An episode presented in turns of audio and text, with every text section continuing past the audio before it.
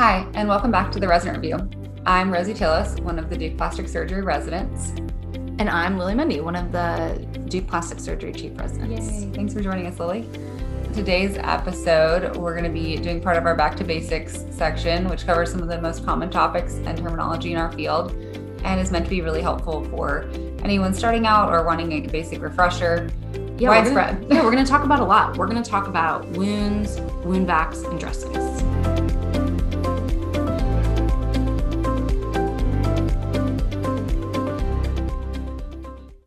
All right, let's get into it. okay, first, let's talk about how you evaluate a wound. Ooh, yes. Okay, I've heard a lot of things. A lot of times people say that wound looks good. I don't know what that means always. you might not either. And honestly, if y'all are hearing that, the people saying it might not know They what that know. means.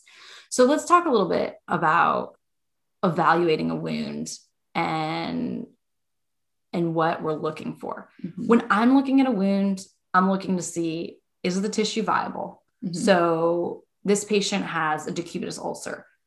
Is there non-viable tissue there? Is there fibrinous tissue? Is there eschar? You know, is is there healthy appearing red granulation tissue? Well, let's talk Um, about colors. granu- yeah. What is granulation tissue? Yeah, so granulation tissue is this kind of beefy red tissue that you often see at the bottom of a healing wound. Kind of looks almost like foam, foam, like little ball, like little Yeah, it's got like a really granular texture Yeah. at um at the base of it.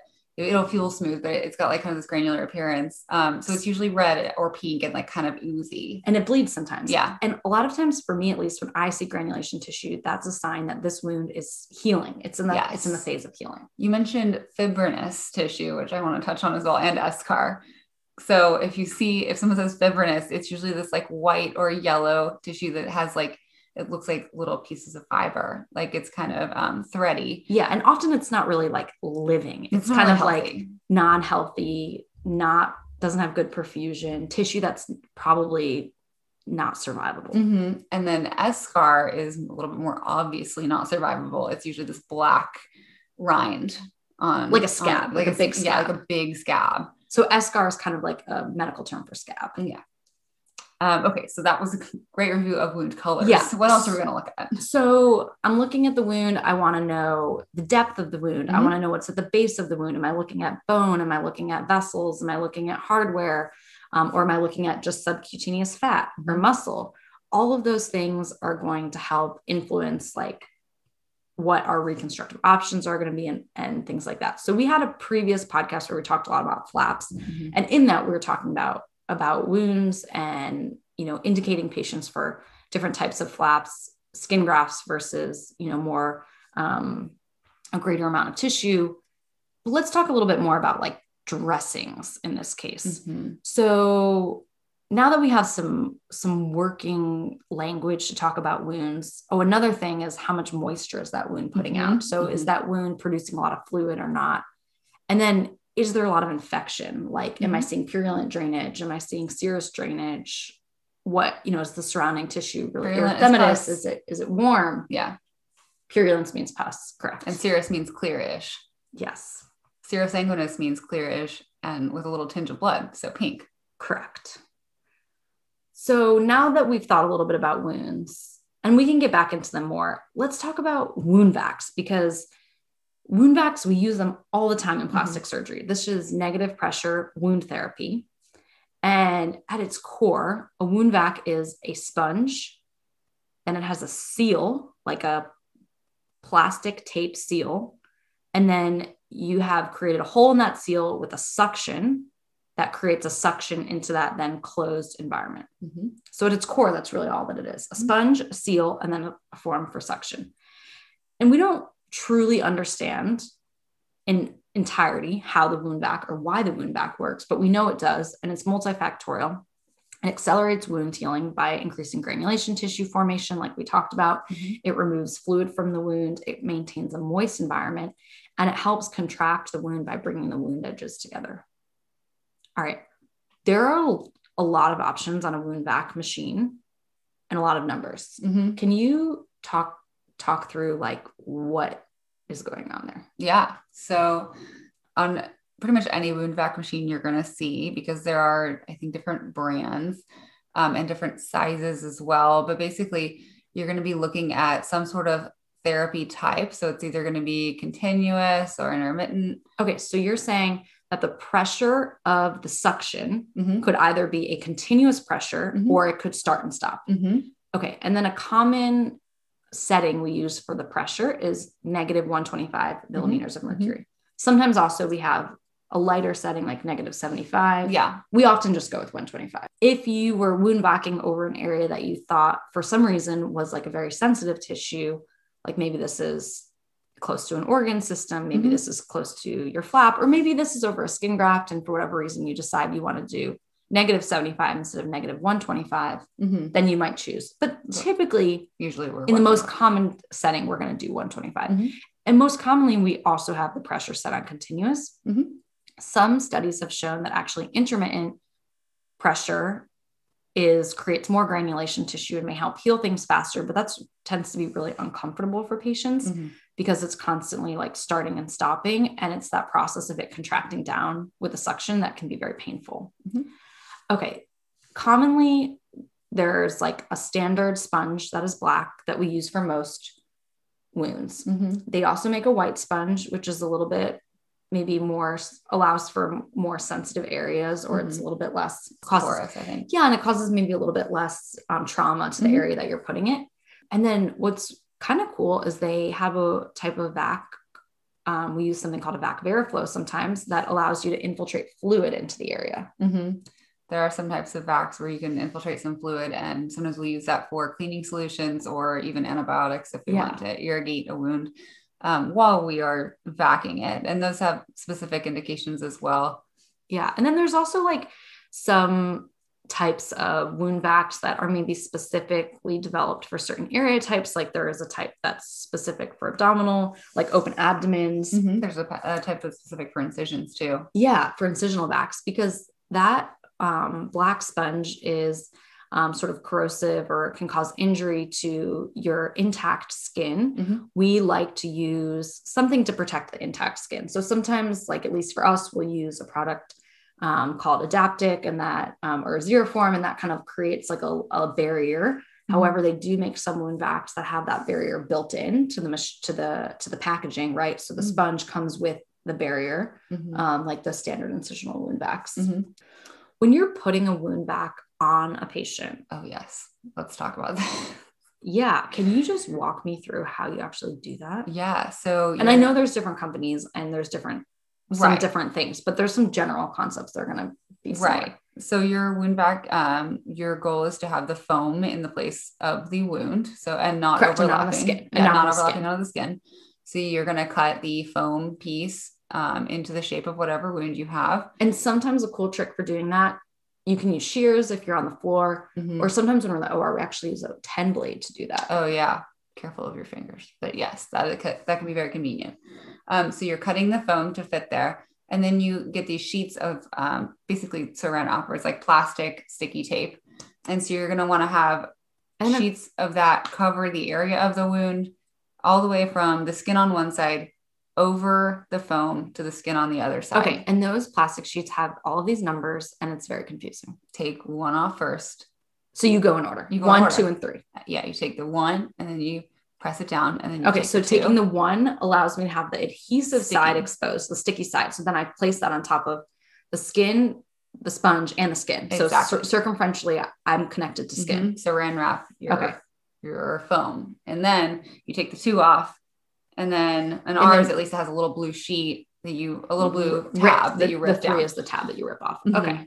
So some tricks that we've picked up on over time to get this good seal. Yeah.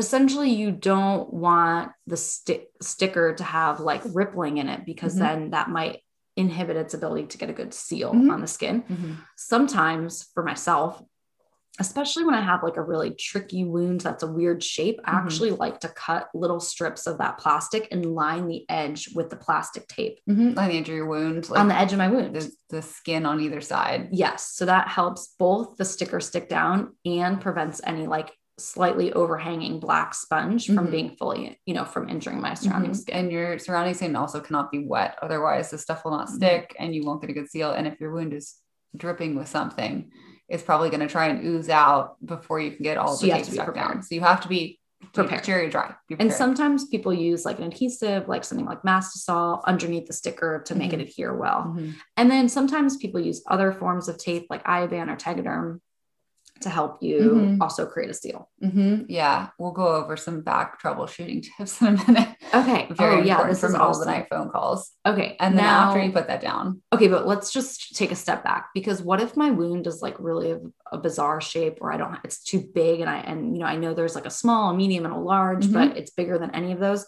If I want to combine multiple pieces of black sponge, I can do, Do that, it. right? do it. Okay, but I need to like connect those pieces together with like a Mhm. stapler or suture in the OR. And then I probably should write the number of sponge pieces that I put in the wound vac on top of the adhesive Mhm. because I personally might not be the one that takes this off. What happens if in the middle of the night it's an issue, someone changes it, you know, I'm home sleeping. Mhm.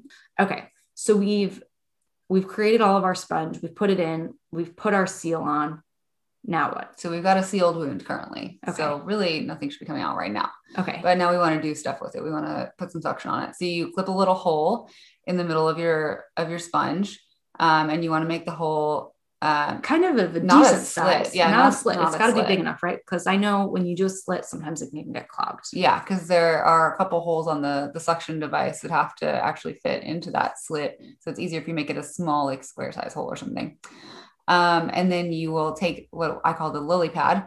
Um, As someone named Lily, I I love this. do you love that? I love this. I named it after you. Congratulations.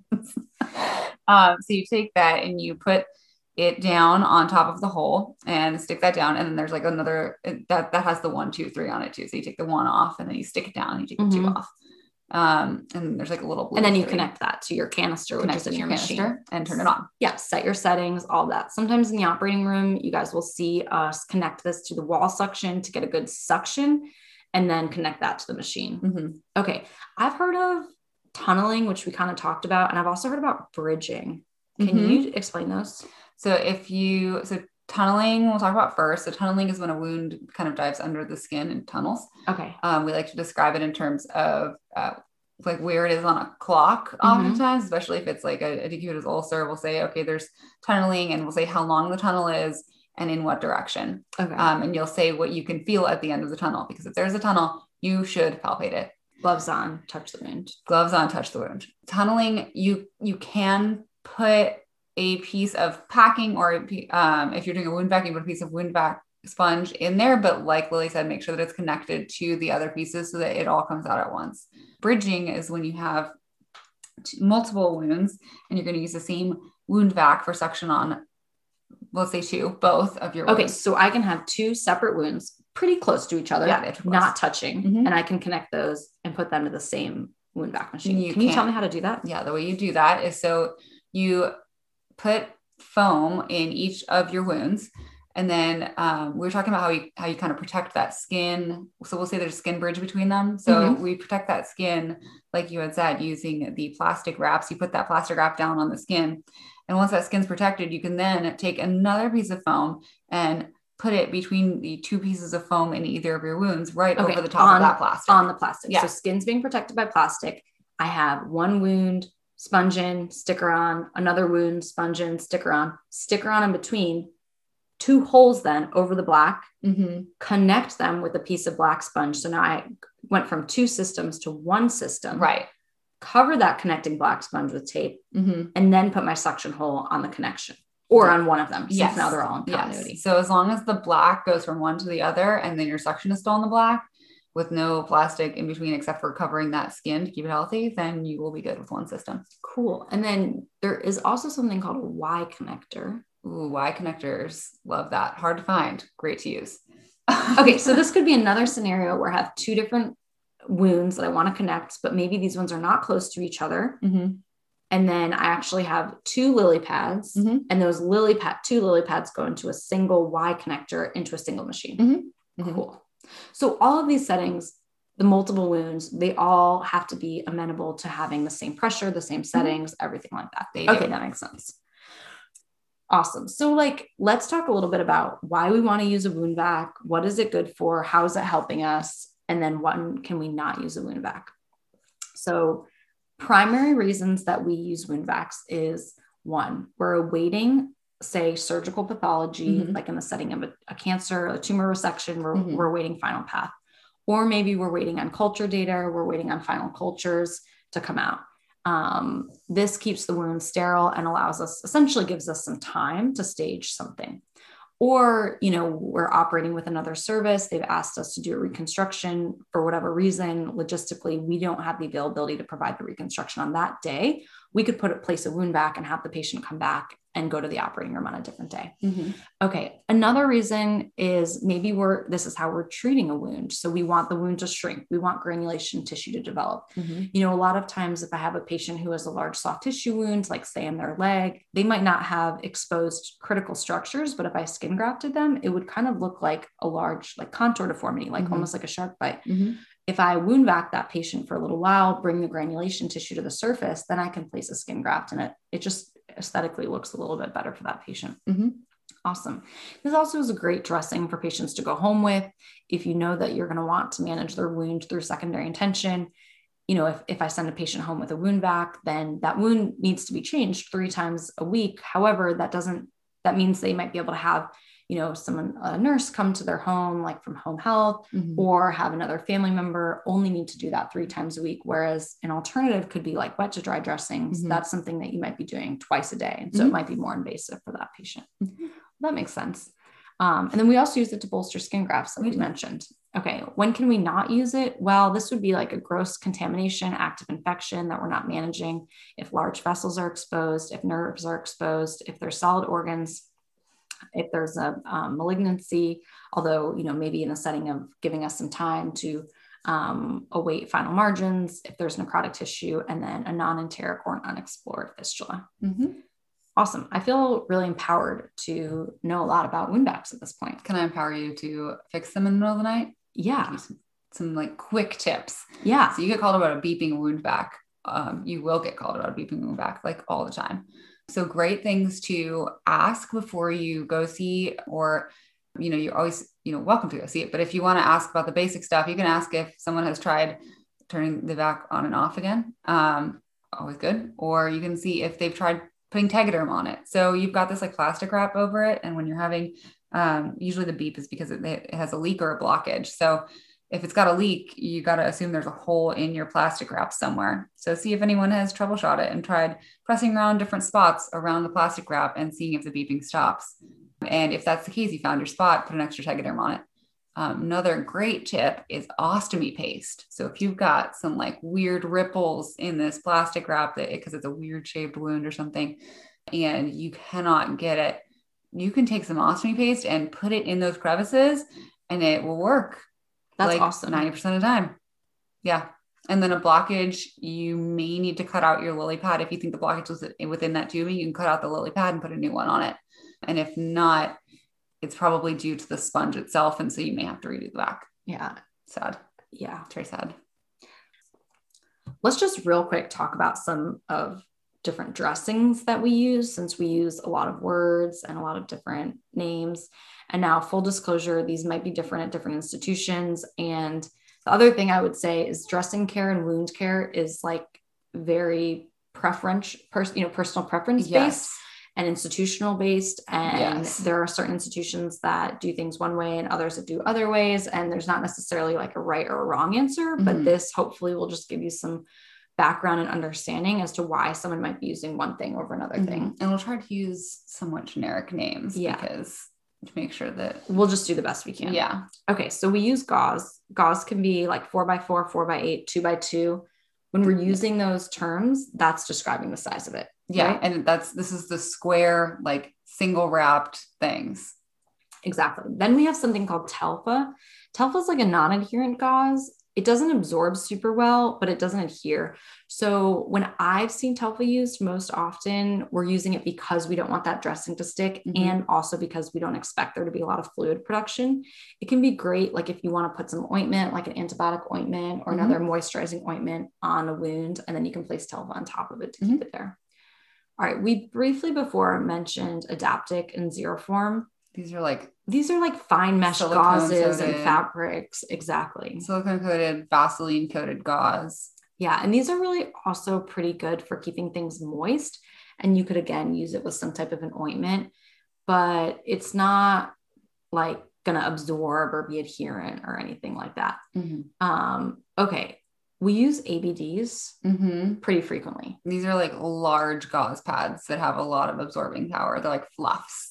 Yeah, exactly. Like they're kind of like soft. And so when I see them used most frequently, we're either using them to pad Mm-hmm. something. So, say you're putting it in a splint for padding, or you're placing it under a surgical bra or an Mhm. abdominal binder, Mm-hmm. or we're using them for their absorptive capabilities. So, if I know something's going to bleed or ooze a lot and I want it to absorb a lot of fluid, then I might Mhm. use an ABD pad. Mhm. What is the Um, difference between Kerlix and Cling? Mm, so at our institution, at least, these are the rolls of gauze.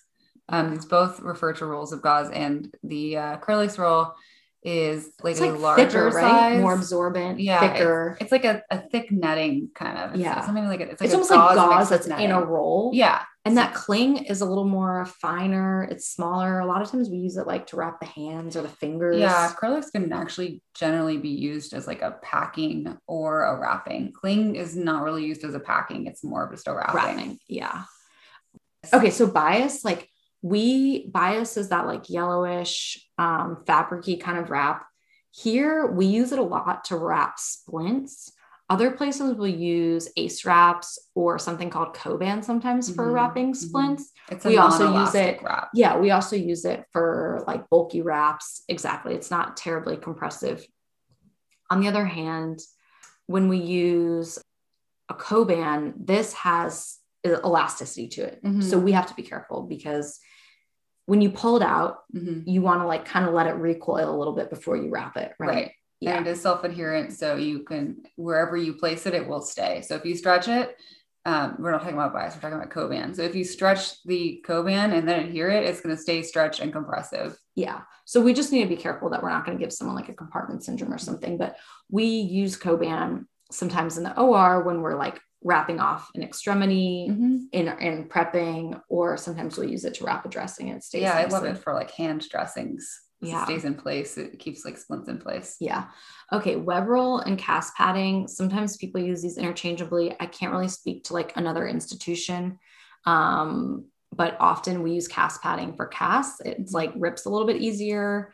Um, and then web roll, yeah, and then web roll in splints and in other bulky wraps. Web roll is like fluffy, but has a pattern on it. That's Yeah. the only way. At least, yeah, it has that like waffle type Yeah, pattern. yeah. At least at our institution.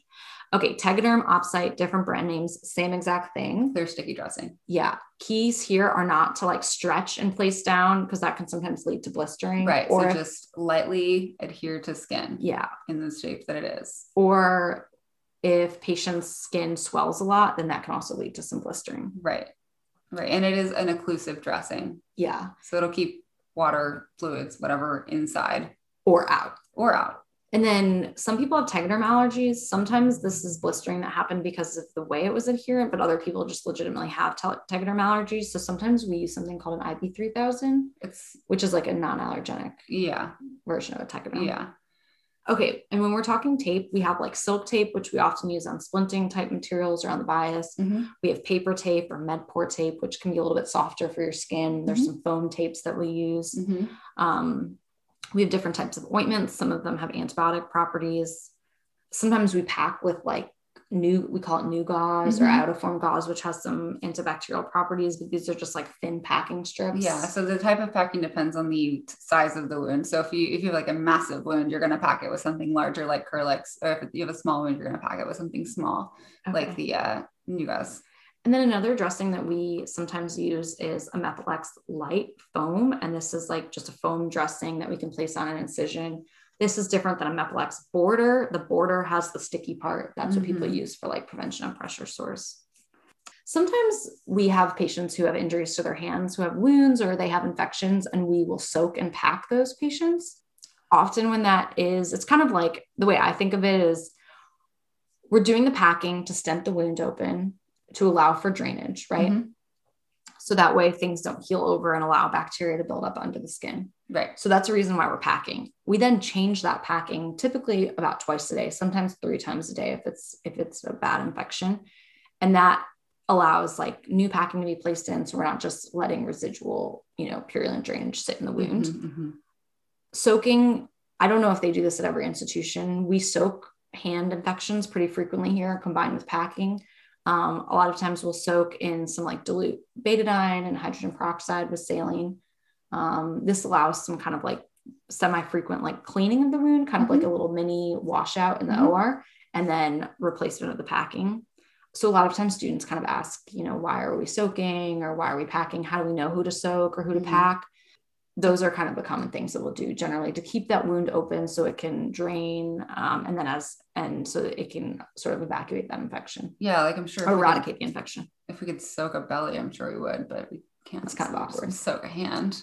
Yeah. It's easier. And then another thing that comes up frequently is pre-medication for dressing changes. Mm-hmm. pre-medicating is always the best thing you can do for the patient. It is wonderful in, in many ways. And so as a student or sort of a junior learner on the team, if this is on your on the forefront of your mind, knowing that, okay, we've got dressing changes today on rounds or something like that, let me think ahead. Oh, let me tell my team, you know, I want to pre-medicate this patient. I can go find a nurse, I can go, mm-hmm. you know, do this as a team leader, I would be like ecstatic. Mm-hmm. That's wonderful. Thanks for that contribution and for helping out because it really makes a big difference both for the patient and everybody else. Definitely. Yeah. Dressing changes can be painful. Uh, the first few are, I usually tell people the first few are the worst.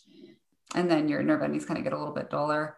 And then, or maybe yeah, things are starting to heal. The other thing bit. that we use sometimes to help for pain control is we have like a um, spray that helps with the adhesive and helps us remove the adhesive yeah. portions. A lot of times with wound uh, dressing changes for patients, it's the tape that yeah that hurts the most. Yeah, and so um, we can use that adhesive spray. So that can be another thing as sort of like a junior learner on the team that you can be mm-hmm. um, focused on and making sure is available. Have the adhesives very ready, and then talk to the nurse and ask if they have pain meds ready, or yeah. if they can give them before. And so if I was a sub I prepping for one of my rotations or a medical student or a nursing student, PA student, what should I have in my white coat that's going to make me essential for the team? Everything. I have an answer, but I would like your answer first. Everything. When I I had literally everything in my pockets. um, so I would keep at least um, a few of those single wrapped gauze. Okay, uh, some gauze. Yeah, some gauze. gauze is great. Gauze is always helpful. Um, and then a roll of the good tape. You know what the good tape yeah, is. your institution has the good tape. So there's the bad tape, but always keep the good tape. Um, and then you want like some Q-tips or something that you can push packing in with. And then um, usually I always had two different types of packing. I always had a big packing, like a like a gauze roll, like acrylics, or little packing, like a thing of NuGauze. Um, and then I always had a couple ABDs because those are you like really useful. Um, yes, especially on top of dressing. Yeah, like you take a binder off, abdominal binder, you're looking at, you know, mm-hmm. patient that has that on. Oh, you know, this one's dirty. Does someone have a new ABD? Yeah, you just whip it out. Like, the here it is. Okay, I love your list. So just to recap, you said gauze, um, tape, tape, the good tape, the good tape, ABDs, maybe some Kerlix or something to pack with, maybe a NuGauze, and then Q-tips and Q-tips, something to like yeah push the packing in, and scissors, and always scissors. scissors. Oh okay. Oh my gosh, yeah. So my list is similar to Rosie's, a little bit different shears is the number one thing yeah. on my list, having a good pair of trauma shears to cut dressings off. Second thing, I'm totally on board. Gauze, mm-hmm. the good tape. ABDs are great, although they're kind of big and they take up space. You the Kerlix and the NuGauze also kind of big and takes up space. You gotta commit. You gotta come in like a snowman. My two things I would add to this list would be a suture removal kit. Oh yeah, that's that's good. And like some antibiotic ointment. Okay. Oh, I, I respect that. All right, so two different that. two different pathways to yeah. being a great junior learner. You can team, also contributor to the team. so I used yes. to coordinate with my fellow sub and be like, okay, you have this stuff. I'm gonna get this stuff, and then you all fill up your pockets, and you're like a walking pharmacy, and it's the best thing. A walking Pyxis. Amazing. that's how I managed here. And that's how we get into residency, folks. Have the appropriate dressings in your pockets. This is literally how it's done. All right. Well, I think this was a great session. Just to recap, yeah. we talked about wounds, types of wounds that we're going to be managing with dressings mm-hmm. and you know conservative wound care as opposed to going to the operating room for reconstruction. We talked about wound vacs how they work maybe a little bit of why they work how we use them how we troubleshoot them. And then we went through like a bunch of different dressings. Mm-hmm. and then we talked about the secret sauce what's in your pockets. Okay well thanks for thanks so much for listening to us today. Hopefully it's helpful to you don't forget that this episode and all of the others are available on our website, theresidentReview.com. So you can visit there for episodes, outlines, resources, and more. And please remember to rate and review and subscribe to us on uh, wherever you get your podcasts. And feel free to share these episodes with your friends and your fellow future sub-Is um, and fellow future co-residents so we can all make our community of plastic surgeons better together. Awesome. Thanks, Thanks Rosie. Thanks for having me. As a plastic surgeon with a unique vision for each patient, the more options you have at your fingertips, the better. Natrelle is one of the portfolios available to you. To learn more, visit natrellesurgeon.com.